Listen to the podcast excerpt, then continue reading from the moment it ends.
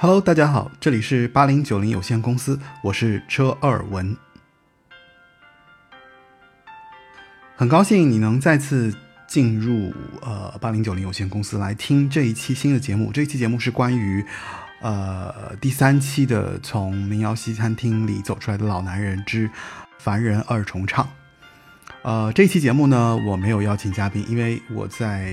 就是朋友圈啊，还有在微博，在所有我能发到的那个社交平台上发布，就是关于呃有谁了解凡人二重唱的人，可以过来跟我聊一聊凡人二重唱。但是最终其实呃没有人能过来呃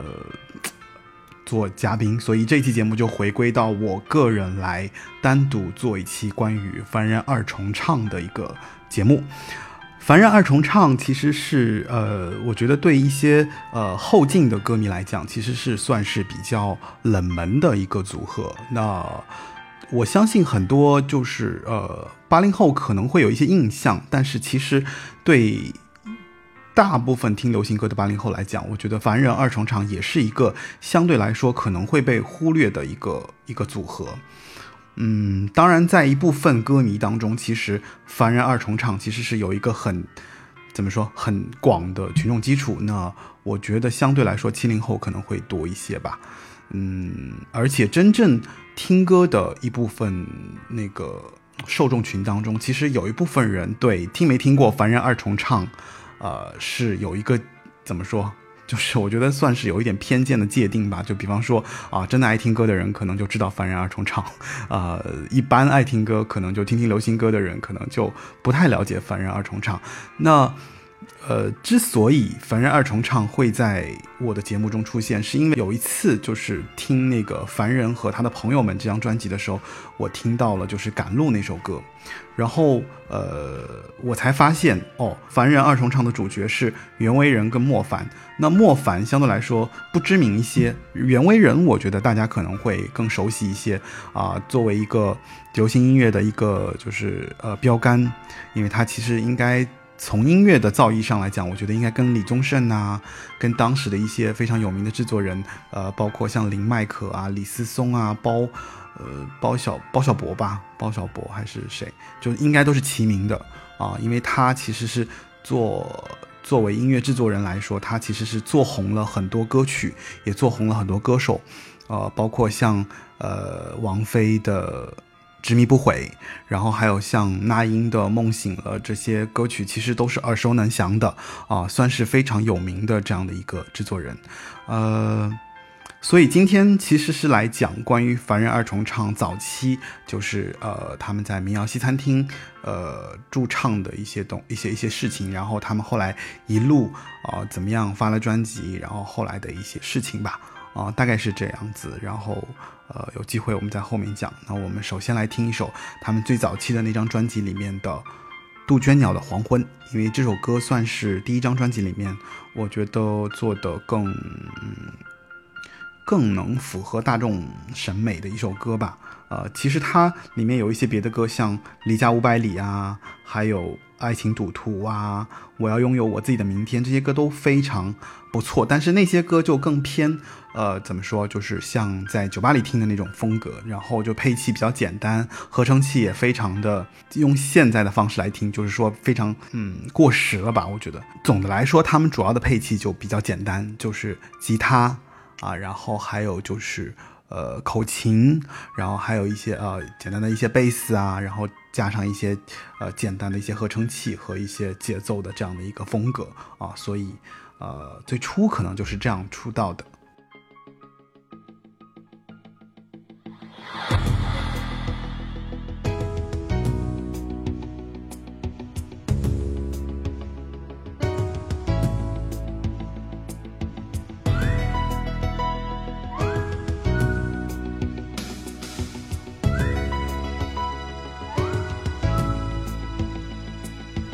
你说秋天走了，你也要走，悄悄飞向天。的尽头。你已习惯自由的生活和辽阔的天空。你说宿命总是要你远走，注定一生落落的寂寞。让我今生为你守候。做你最温柔的风。谁知闯入红尘，一旦心然入梦，无声悲泣爱你，任凭风吹雨落，但愿重上枝头，凝作花间粉红。好梦一场总成空，化作缕缕相思忧。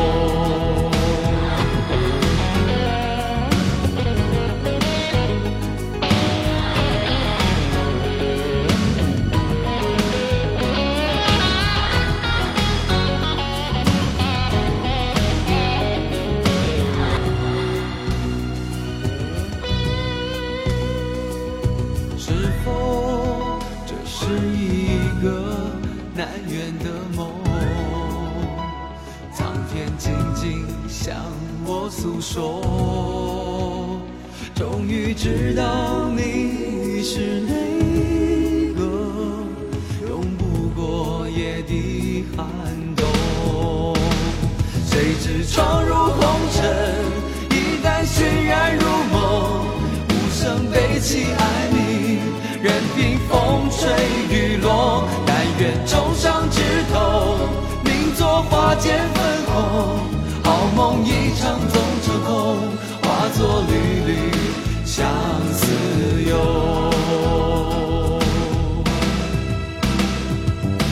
你说秋天走了，你也要走，悄悄飞向天的尽头。你已习惯自由的生活和辽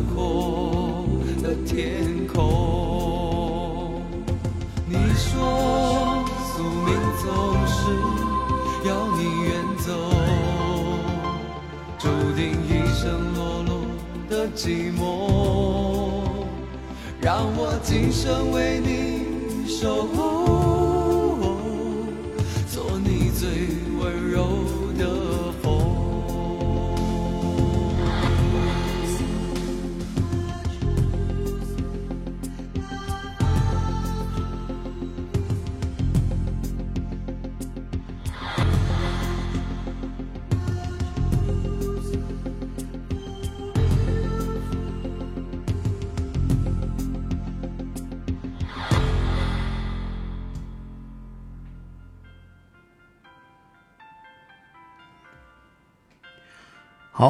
那听完杜鹃鸟的黄昏，我不知道这个扑面而来的民谣清新的这个风有没有让你想到，就是啊，很多年前，然后在台湾这样的一个民歌盛行的一个场合，然后有两个相对来说意气风发的男生在唱着这样的歌曲，给人的那种美好的呃场景感吧。实际上，呃，我们提到过，就是在奇遇那张专辑，我们提到过奇遇得过金韵奖。那还有就是，呃，包括像张雨生在酒吧发掘了张惠妹。在台湾整个流行音乐的这个历程当中，我们都知道，就是八十年代嘛，就是呃民歌民歌运动轰轰烈烈，包括出了罗大佑这样的歌手。然后当时之所以有这样的运动，其实在某种程度上说，也得益于就是台北当时的这个文化氛围，就是当时其实是有很多的这样的一个呃民谣西餐厅。游鸿明、张宇、凡人二重唱所在的这个木吉他呢，呃，是一间不插电的木吉他的就是餐厅。那还有一个更有名的就是呃，举办了好几届金韵奖，应该是十四届金韵奖的木船酒吧吧。呃，所谓木船酒吧，就是当时他那个酒吧应该是呃木船的一个造型，大家都在里面去啊、呃、演出。基本上，我觉得台湾流行歌曲大概八九十年代的歌手有半数以上，可能都不止半数，可能超过半数以上的人都会在木船酒吧演出过啊，有过那样的演出经历，才会后来签了唱片公司，然后再发专辑，这样，呃，相当于。嗯，我觉得相当于那个时候的台北的这些民谣西餐厅，或者说民谣酒吧，就是就像是挖掘呃流行歌手的这样的一个呃摇篮吧，能能挖掘这些到歌手的这些摇篮，然后这些歌手都出自于这样的一个场合。那袁惟仁和莫凡其实也是在八十年代初，就是应该是八六年还是八八年，就是当时他们正好是呃当兵回来，然后在那个木船酒吧。啊，不是木船酒吧，说错了，就是木吉他酒吧里面，然后开始，呃，做了这样的一个组合。他们唱了很多翻唱歌曲啊，这个从后期他们发的专辑都可以看出来。然后他们在木吉他里面也跟那个就是后来包括前面提到张宇和游鸿明签的这个大滚唱片的这个蔡中正啊，这个老板。那蔡中正其实也是一个音乐人，后面我们会说关于蔡中正的一些事情。所以木吉他酒吧对于呃凡人二重唱，尤其是莫凡和袁惟仁来讲，啊，算是有一定的里程碑的意义。啊，这个其实在后期包括。呃，袁惟仁其实他们自己单飞啊，还有就是解散，重新再组合再发专辑，包括袁惟仁自己又出专辑。呃，袁惟仁在一四年的时候吧，有出过一首歌，就叫做《木吉他》，其实讲的就是当时他们在木吉他里面的一些岁月和故事啊。我们可以先来听一首关于袁惟仁自己弹唱的一个木吉他的这样一首歌，来了解一下。当时的木吉他餐厅啊，木吉他酒吧是一个什么样子的环境和孕育他们当时啊最开始的呃，让他们能够有开启他们音乐历程的这样的一个呃具有里程碑意义的这样的一个地方吧。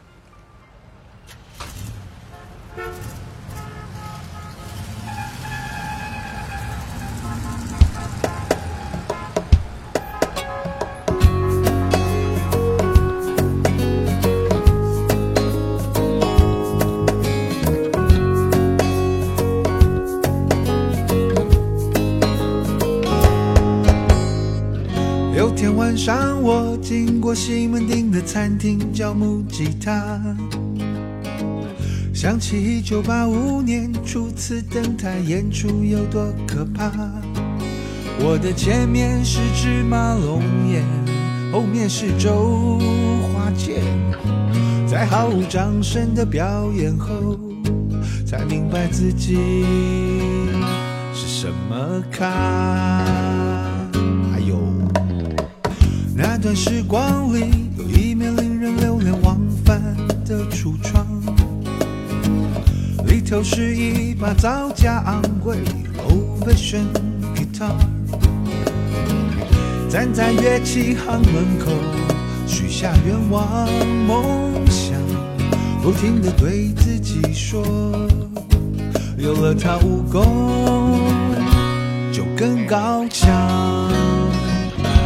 于是我唱啊唱，换了一个又一个搭档。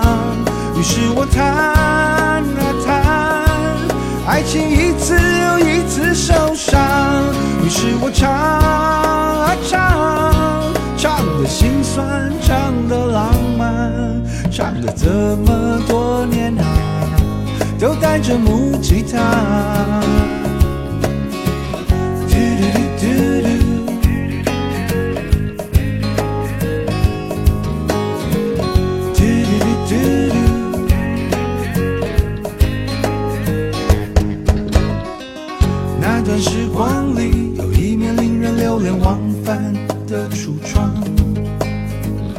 里头是一把造价昂贵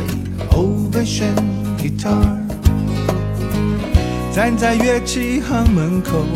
许下愿望梦想，不停地对自己说，有了它武功就更高强。于是我唱啊唱，一个又一个搭档。于是我弹啊弹，爱情一次又一次受伤。于是我唱啊唱，唱的心酸，唱的浪漫，唱了这么多年啊，都带着木吉他。于是我唱啊唱，弹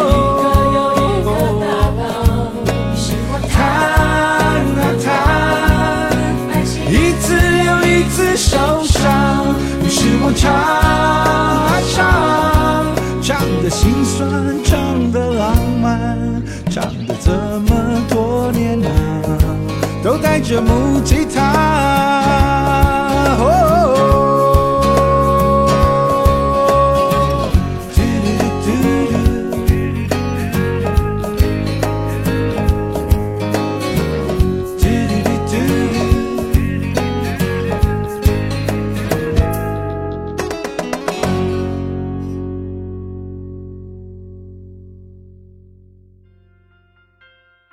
没有从木吉他这首歌里面了解到就一点半点关于那个木吉他呃这个餐厅所给他们当时所带来的这个比较巨大的这个意义啊？呃呃，这个也是后来就说呃那个原味人自己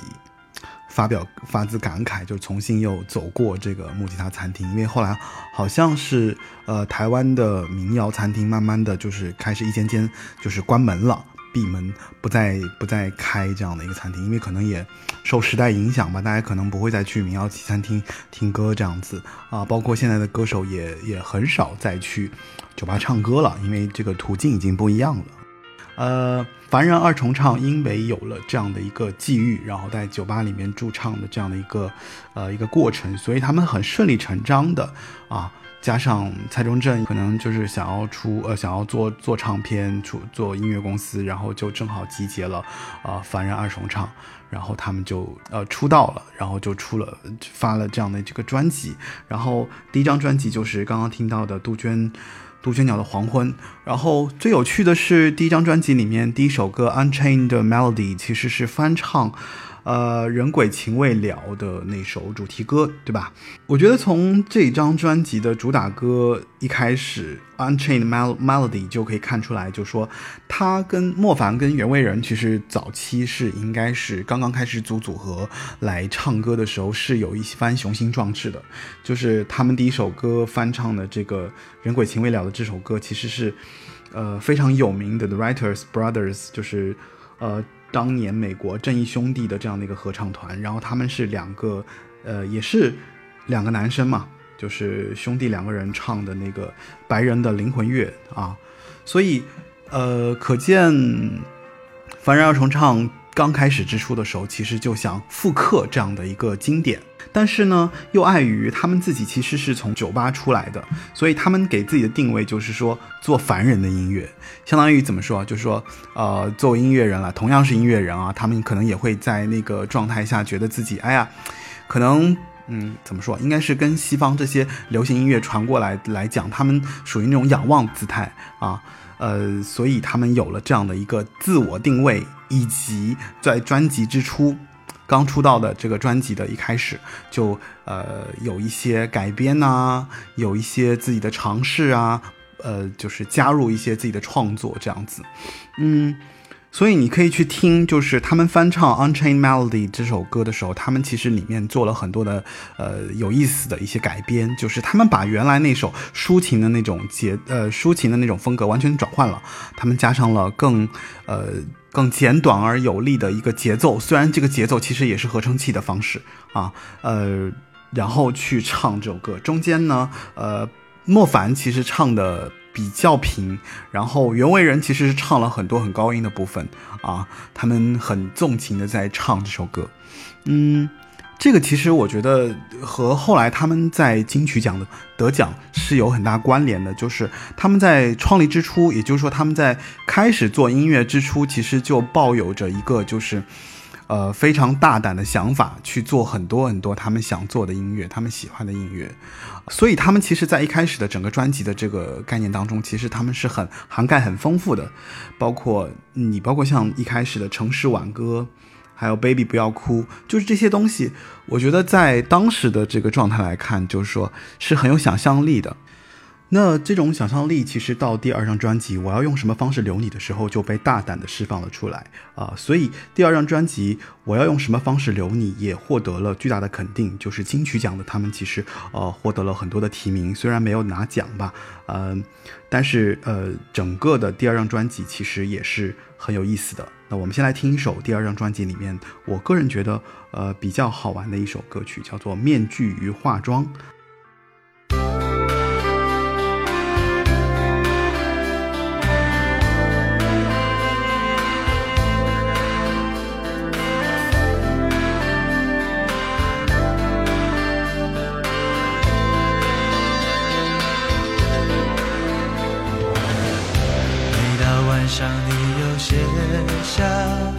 天辛苦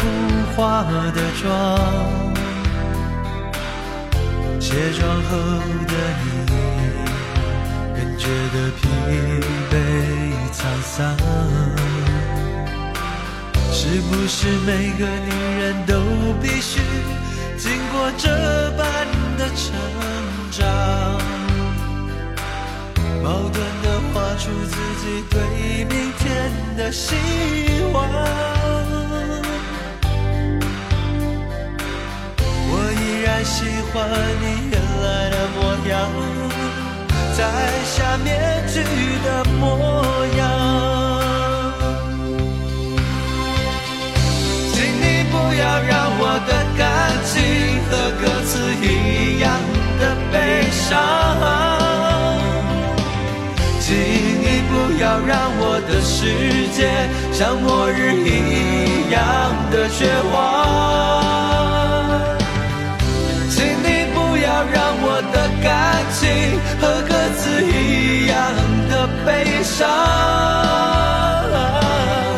请你不要让我的世界像末日一样。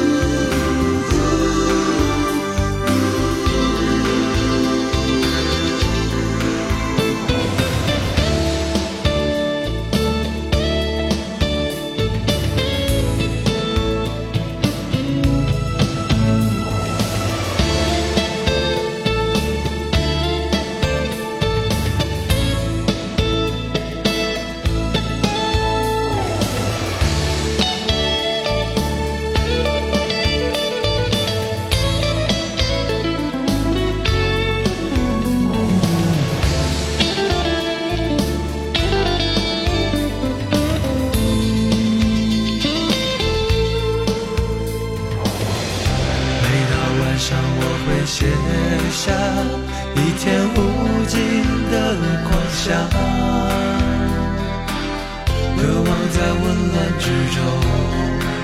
找寻着脱轨的天堂。是不是每个男人都必须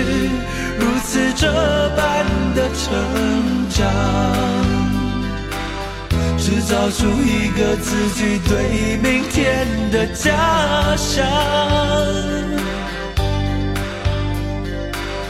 其实我一直都和你一样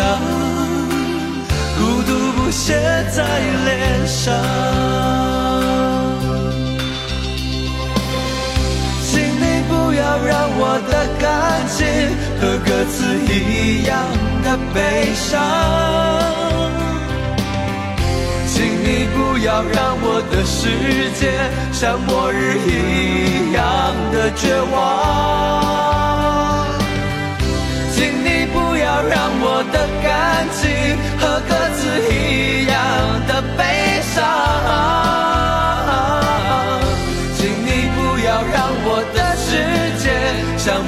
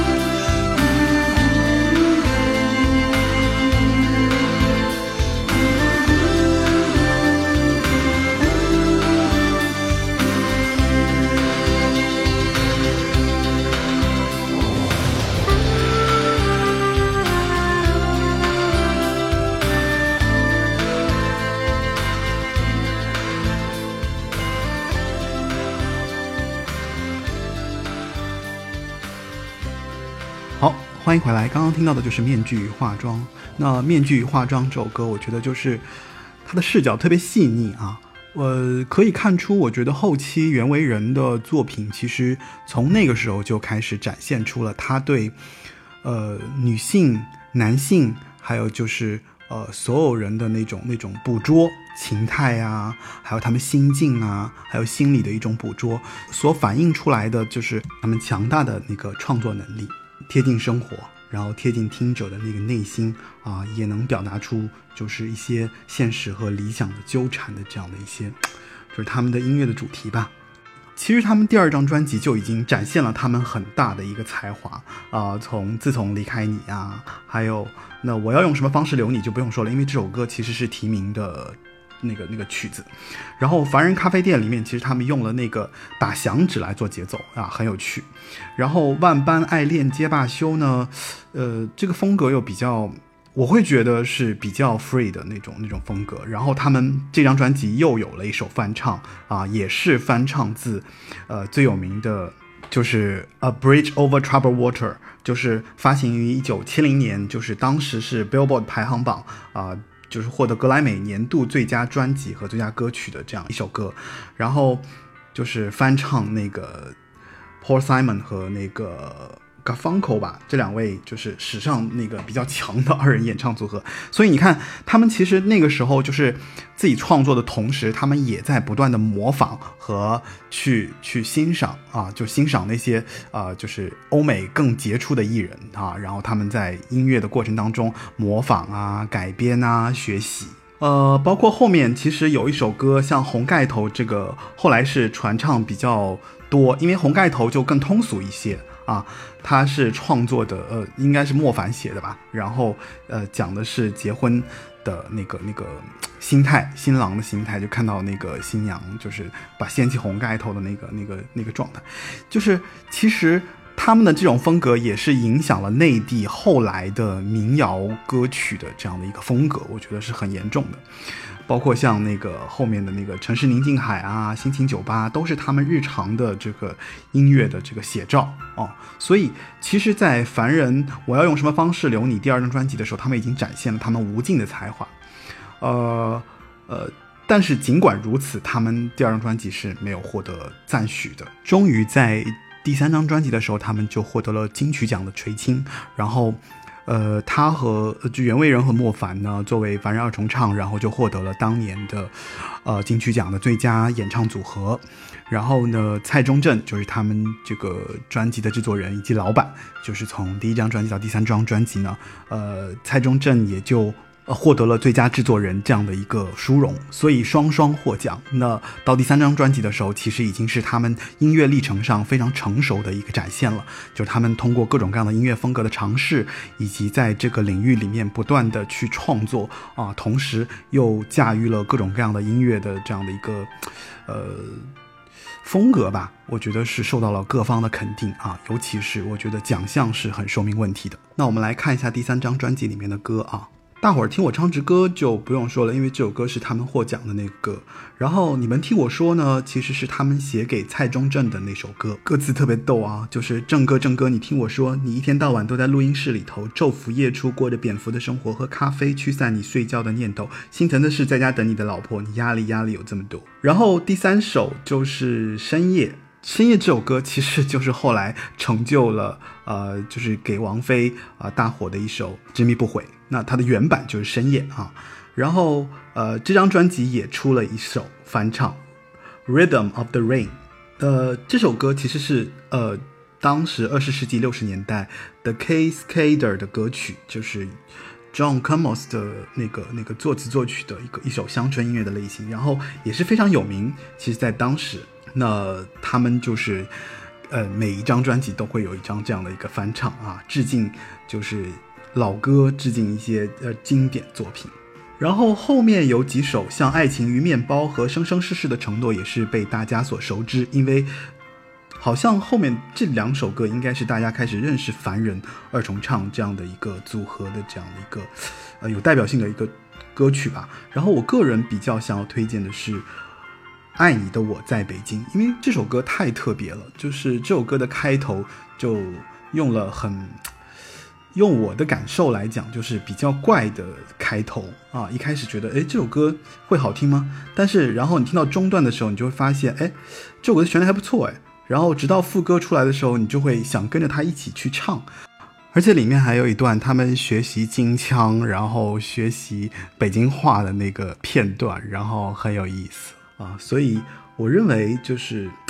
大伙儿听我唱支歌，这张专辑里面不被大家所熟知，然后又有意思的这首歌，应该是《爱你的我在北京》。呃，长城的雪没有你的月台，相对来说也是延续他们以往的一些比较深情啊、比较节奏的这样的一个风格。所以接下来让我们听一下《爱你的我在北京》。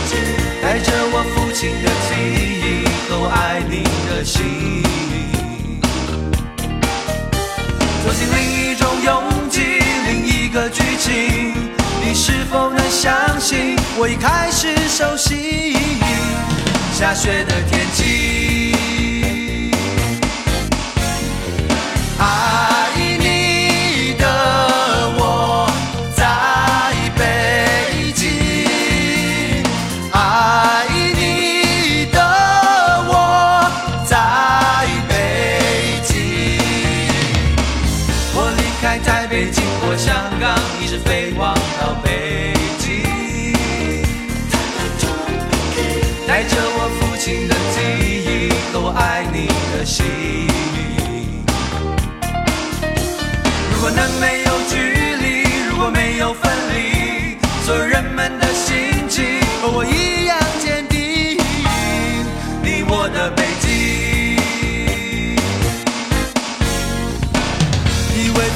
的记忆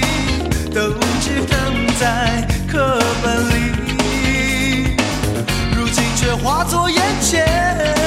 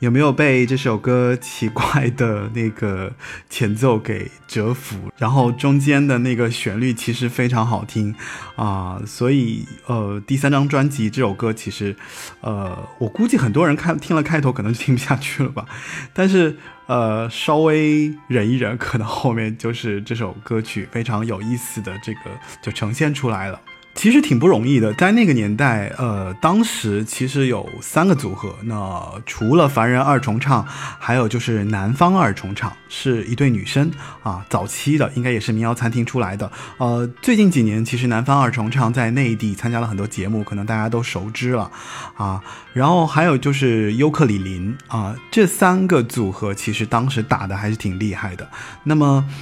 凡人二重唱其实通过前面三张专辑的积累啊，到第三张专辑被大家所熟知，然后获获奖，然后其实到九四年心甘情愿，他们呃又凭借就莫凡创作的《我愿是你最温柔的风》，然后再获得评审的青睐。也就是说，其实他们凭借自己的音乐实力，然后脱颖而出，在短短的。就是呃，出了专辑的这一年一张的这个历程当中，就被大家所记住了啊。呃，后面其实我们可以听一下，就是呃，我愿是你最温柔的风里面，其实还有他们在获奖的一个感言啊。然后他们连续两年啊，凭借就是这个超强的这个能力啊，音乐的这个在这个领域里面的这个创作，还有唱。演唱的这样的一个状态，然后就获得了最佳的这个呃演唱组合。呃，其实他们获奖的同时呢，蔡中正其实也连续获得了三届的这个制作人奖。那说起蔡中正，他也算是台湾就是呃音乐制作人史上算是呃产出非常多的这样的一个音乐制作人。然后他制作了很多歌手，包括像那个李玟呐。还有像吴宗宪，吴宗宪就是在这样的夜里，我这样的想起你，好像是这首歌吧？哦，对，是不是这样的夜晚你才会这样的想起我？他也是，我前面说到了，就是他们那个凡人凡人二重唱，就是有一首歌里面就唱到就正歌正歌嘛。其实蔡宗正的身身世也比较曲折啊，就是小时候可能因为父母也是受音乐熏陶，然后他也热爱音乐，然后中间然后也没有呃念。到特别好的学校，然后后来就是，呃，反正就是有过一些经历吧。后来慢慢走上这个音乐的道路。那他最辉煌的时期就是，呃，他发掘了这个凡人二重唱，然后他自己也连获三届的这个制作人奖。然后他所制作的那个当时张宇的那个用心良苦也是，呃，全台湾就大卖啊。然后。但是比较可惜，他其实，在获得这个奖项之后的九六年，其实他就，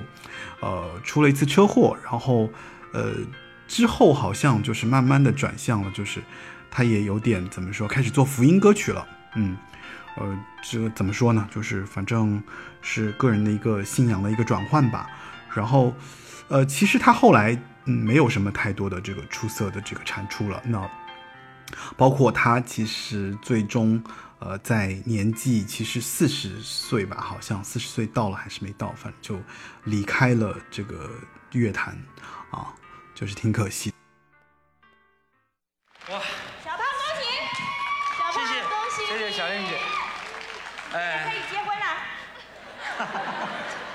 虽然我们离这个讲台非常近，但这一步这几步走了一年，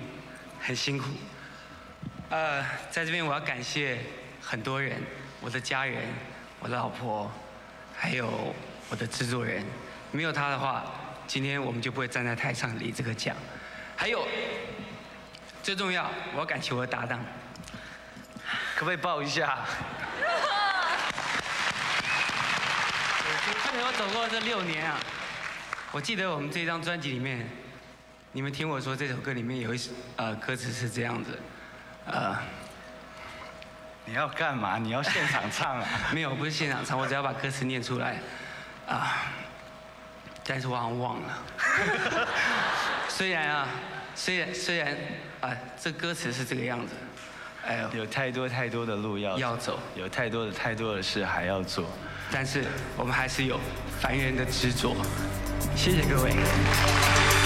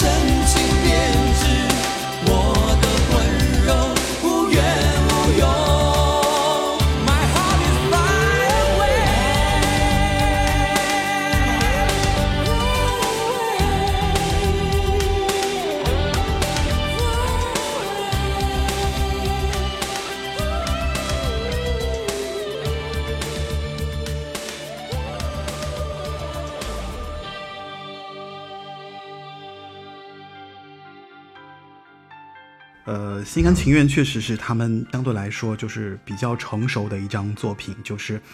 呃延续了大伙儿听我唱支歌的那个这个歌曲的一些，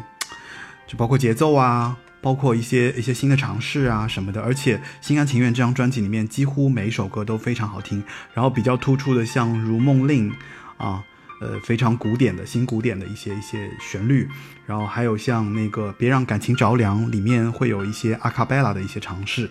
呃，我个人比较倾向于喜欢那个《城市庙宇》啊，就是它里面的这个所撰写的那个那个怎么说，就是意境，我觉得是比较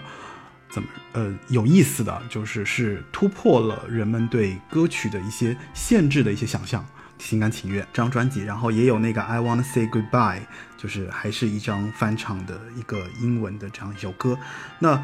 他们其实翻唱的这个能力，到最后其实他们忍不住了啊！他们在解散之前，他们出了一张就是全部是英文翻唱的专辑，以及他们在心甘情愿后面也出了一张就是翻唱所有其他人歌的一首一一张专辑叫《上诉》，然后里面有认错啊、寂寞公路、花房姑娘也翻唱内地的，大约在冬季啊什么的。他们最后一张专辑在解散之前啊，就是出了《难兄难弟》。那《难兄难弟》这张专辑。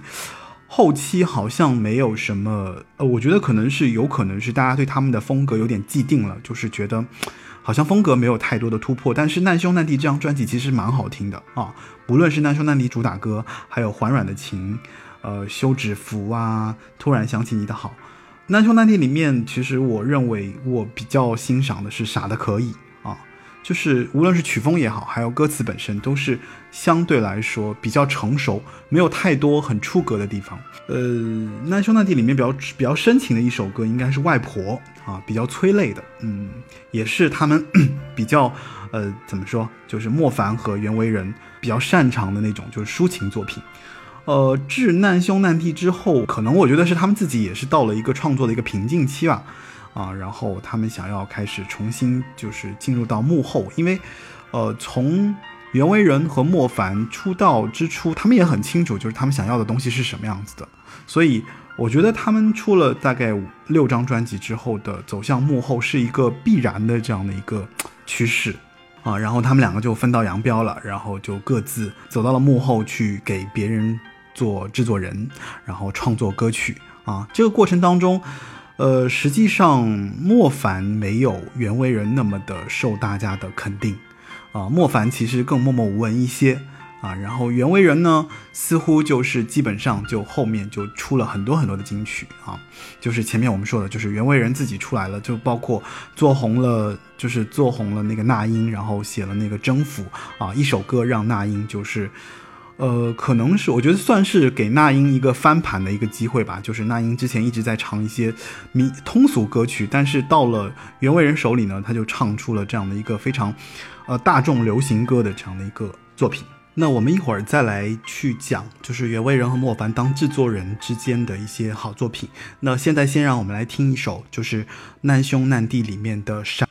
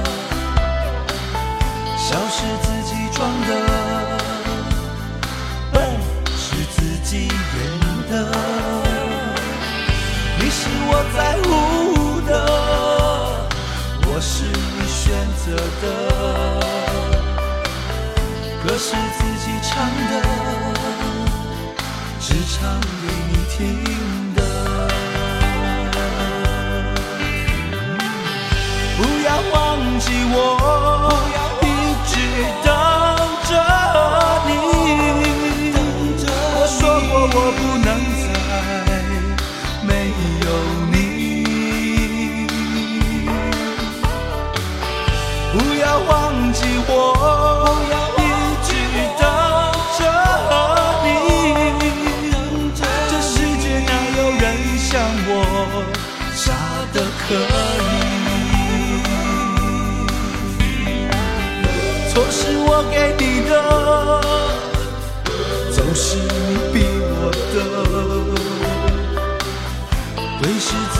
说的。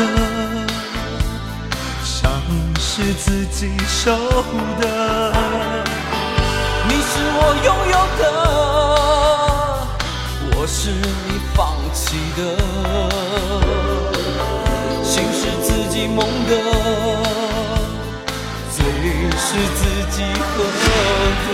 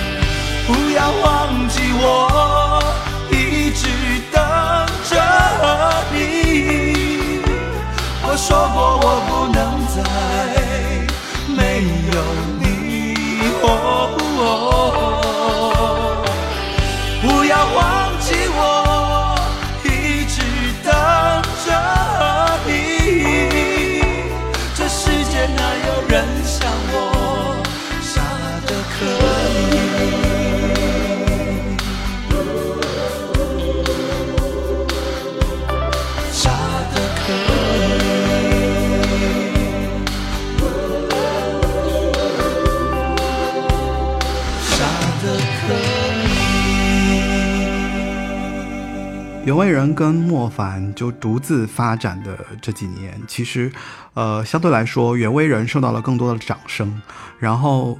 我不知道是不是因为袁惟仁更会唱歌的原因，就是他自己边弹边唱，然后唱自己的作品，然后表达的是比较直接的。但是莫凡呢，一般就还是写歌为主，他不唱啊。包括莫凡，其实在做制作人的同时，他其实后来也在经商啊、所以就没有袁惟仁那么纯粹的投入在就是音乐的这个领域之中。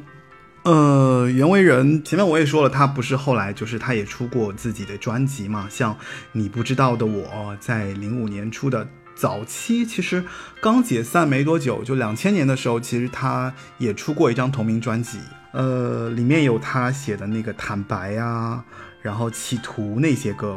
其实袁惟仁还有一段比较有意思的轶事，就是他跟陈小娟的这个爱情故事。那这个爱情故事其实在网上都可以搜得到啊，我这里就不多讲了。但是我比较觉得有意思的部分是在于他跟陈小娟七年的感情历程，他们不断的在通过写歌来互相抒发他们之间的这个爱情啊，他们的感情故事。就比方说那个就陈小娟写的阿桑的那个叶子啊，然后还有就是那英的那个干脆也是陈小娟写的，都是她。其实她写的时候，其实 都是在回应那个袁惟仁的一些，呃，袁惟仁不是写了征服嘛，然后他就写了一个干脆，然后他还写了那个是你决定我伤心，包括嗯后来。我记得陈小娟也写过那个，就是范玮琪唱的《我们之间的事》啊，呃，这些其实都是在反映，就是说袁惟仁跟他的这个呃，就是没有最终在一起的这样的一段感情啊。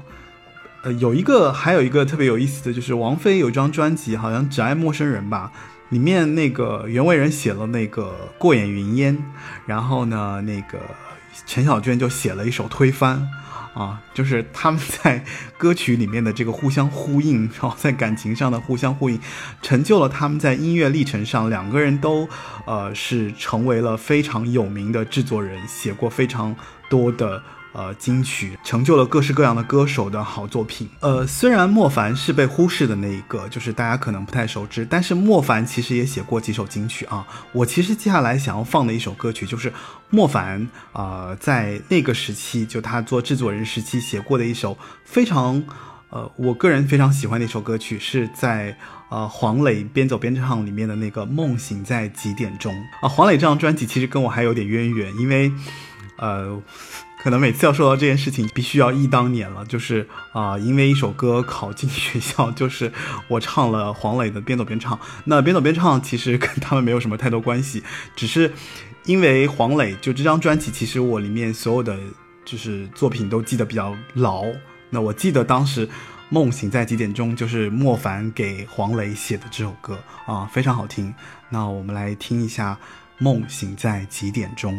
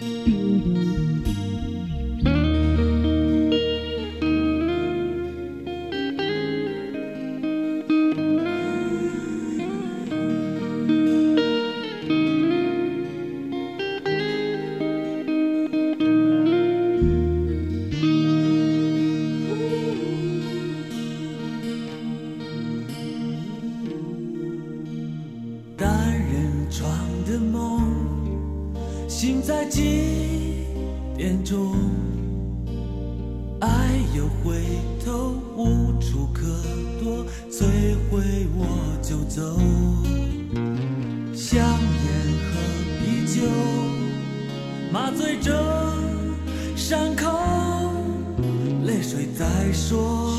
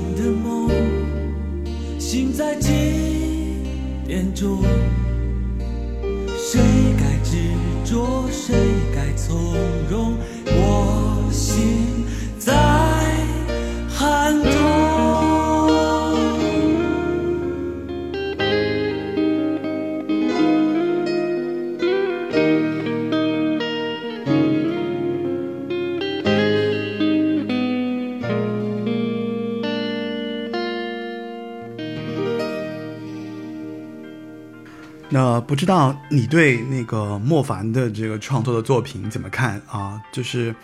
相对来说，袁惟仁可能更受大众关注。那莫凡的作品可能如果不是不提他，可能没有人知道。但实际上，凡人二重唱两个人的创作能力是旗鼓相当的，因为从一开始他们的专辑里面基本上是一半一半吧，就有的时候是莫凡写的，有的时候袁惟仁写的，然后唱功可能袁惟仁稍微好一点啊。后来他们解散这件事情，其实也一直是比较惋惜。就是虽然他们就是各自成就了，就是音乐人做了一些很多好的作品，啊，在他们成军二十周年的那个那一年，就是二零零八年，他们重新出了一张专辑，就是叫做《凡人和凡人的朋友们》。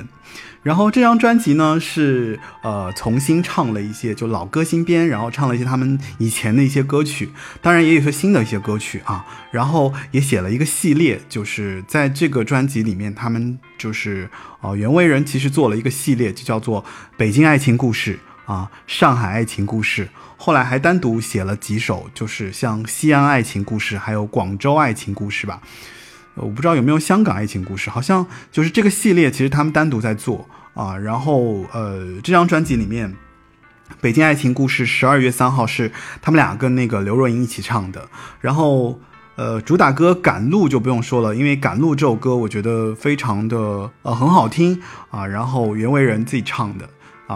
呃，算是总结吧，总结了他们成军那么多年，然后从呃组合到音乐人到制作人到重新呃回过头去再重新做组合唱歌的这样的一路的这样的一个心态，有一些历经世事的这个心态。所以李宗盛后期有一些产出，就包括音乐作品上的一些产出，就是非常有岁月感的这些东西啊。其实我觉得袁惟仁在那个时期其实都已经做做出来了。啊，因为他其实已经表达了很多东西，就像我前面提到的，就包括像他写那个你不知道的我，呃，很多时候我觉得都是一些音乐人，就是到后期的一些岁月上的一些，我觉得就是一些他的一些感情经历啊，一些人生经历啊，一些对于就是他一直以来在做音乐这件事情上的一些比较深刻的一些产出。那还有就是他们在那个就是凡人和他的朋友们里面，其实他也重新唱了，就是他跟 S.H.E 唱了那个离开我啊，然后那个好像是跟张宇吧唱了那个征服哦，朋友别哭是那个就是等于是呃也是莫凡给当时就是写的一首就是。呃，算是最红的一首歌啊，是给那个吕方唱的啊。他们在这张专辑里面也重新唱了一下，也就是说，有一点点是像他们想要通过这张专辑来呃重新上路啊。等于是我觉得年近不惑嘛，就两个两个音乐人，然后到了这里一定年纪之后，想要重新上路的这样的一个心境啊，希望自己能够再写。就是再接再厉，再写出更好的作品的这样的一个自我鼓励的这样的一个心态的一个呈现，呃，同时他们也在这个时期，他们也就在内地做了很多演出啊，包括像去麻雀麻雀舍瓦的一些一些演出。那么其实是受到就是整个圈内，包括呃歌手也好，音乐人的很大的很多的一些支持啊，给了他们很多的一些呃帮助吧，就是让他们重新回来去做凡人二重唱的这样的一个。专辑到了《凡人和他的朋友们》这张专辑完了之后，就几乎后面就没有再发过东西了。然后实际上你看，就二零零八年到现在，其实又十年过去了，相当于他们已经成军三十周年了。嗯，我觉得《凡人二重唱》还是给大家留下了很多很美好的作品，以及呃，如果你真的热爱音乐，我觉得。凡人二重唱里面的很多作品真的是值得就是一听再听的，因为真的很好听。就是和后来他们创作的歌曲相比较而言，我觉得还是很有才华、很有呃很有深度的作品。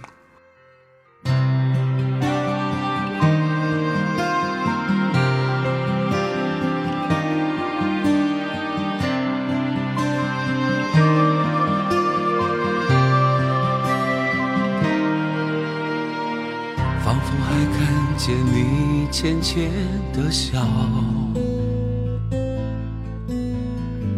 你却像风筝一样的飘渺，风中还有你离去的味道，泪痕还留在胸口的一角。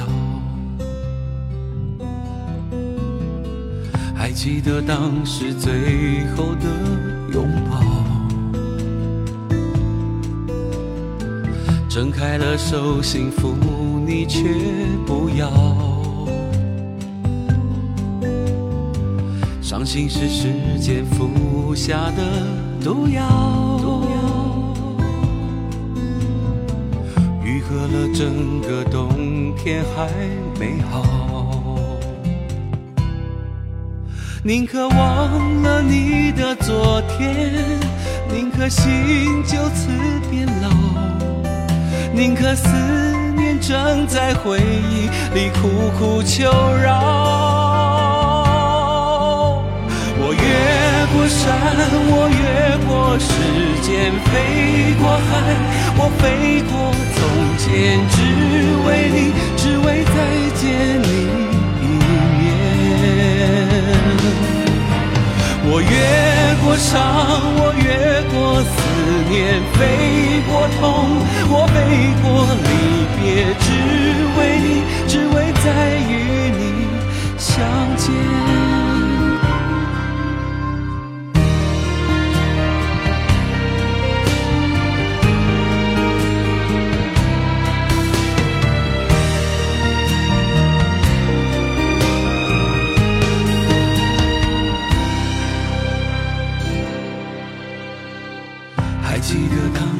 最后的拥抱，睁开了手，幸福你却不要。伤心是时间服下的毒药，愈合了整个冬天还没好。宁可忘了你的昨天，宁可心就此变老，宁可思念正在回忆里苦苦求饶。我越过山，我越过时间，飞过海，我飞过从前，只为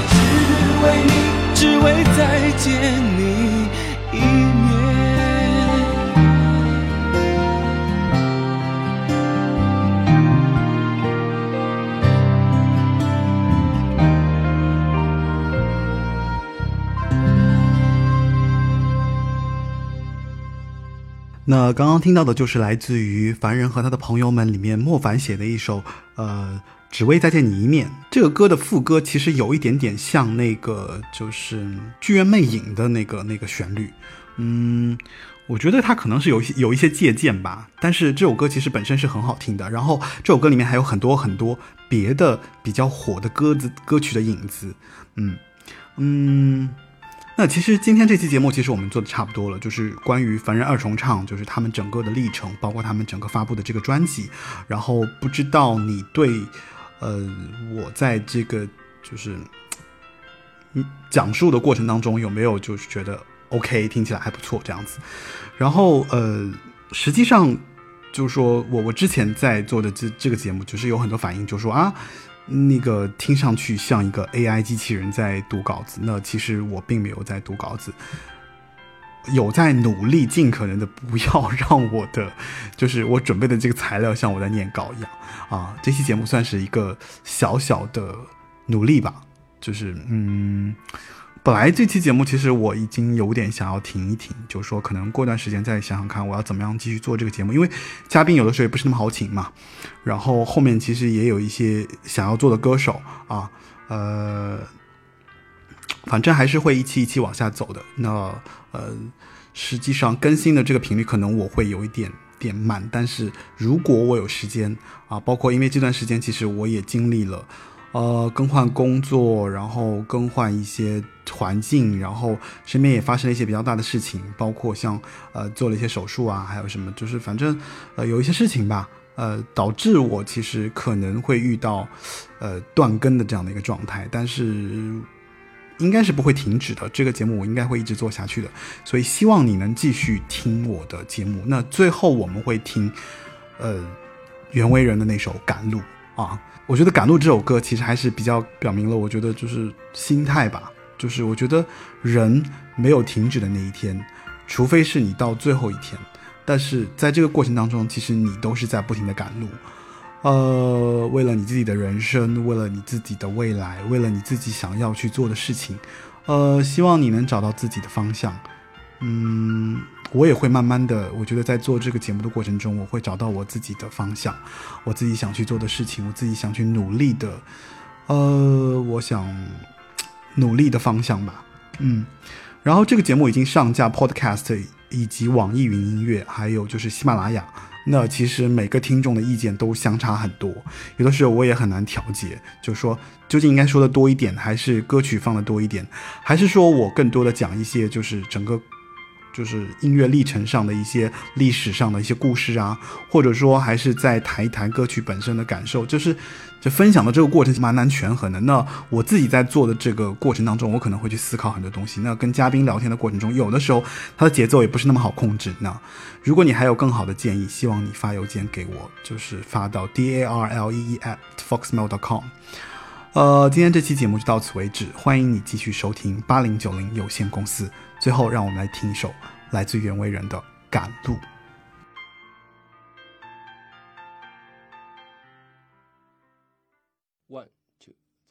2.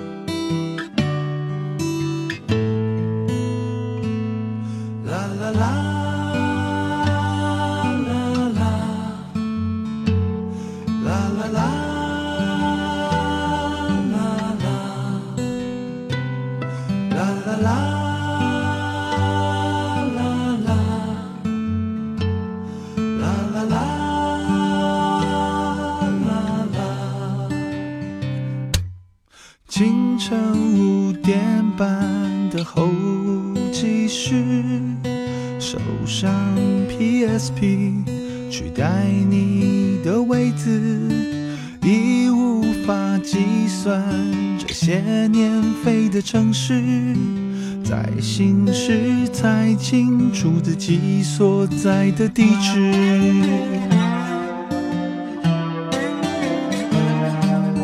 我买了地图，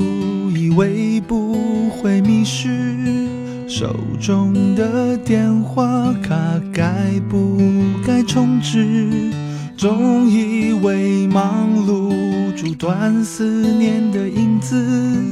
口袋里还系着想家的钥匙，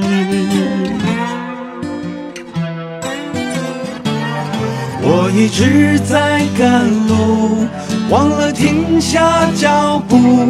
多渴望月圆时反射我的孤独。我一直在赶路，忘了你的祝福。才发现的是，之间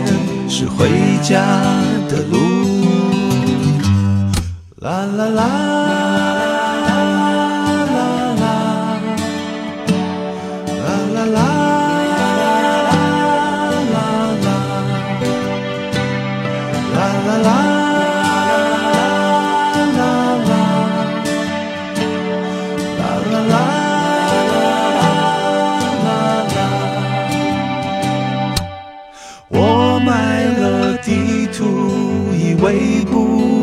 迷失，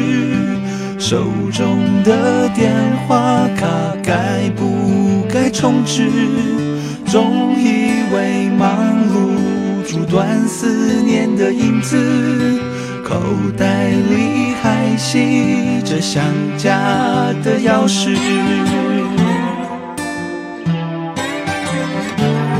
我一直在赶路，忘了停下脚步，多渴望月圆时反射我的孤独。我一直在赶路，忘了你的祝福，才发现的是指尖是回家的路。我一直在赶路。忘了停下脚步，多渴望月圆时反射我的孤独。我一直在赶路，忘了你的祝福，才发现的是指尖是回家的路。啦啦啦。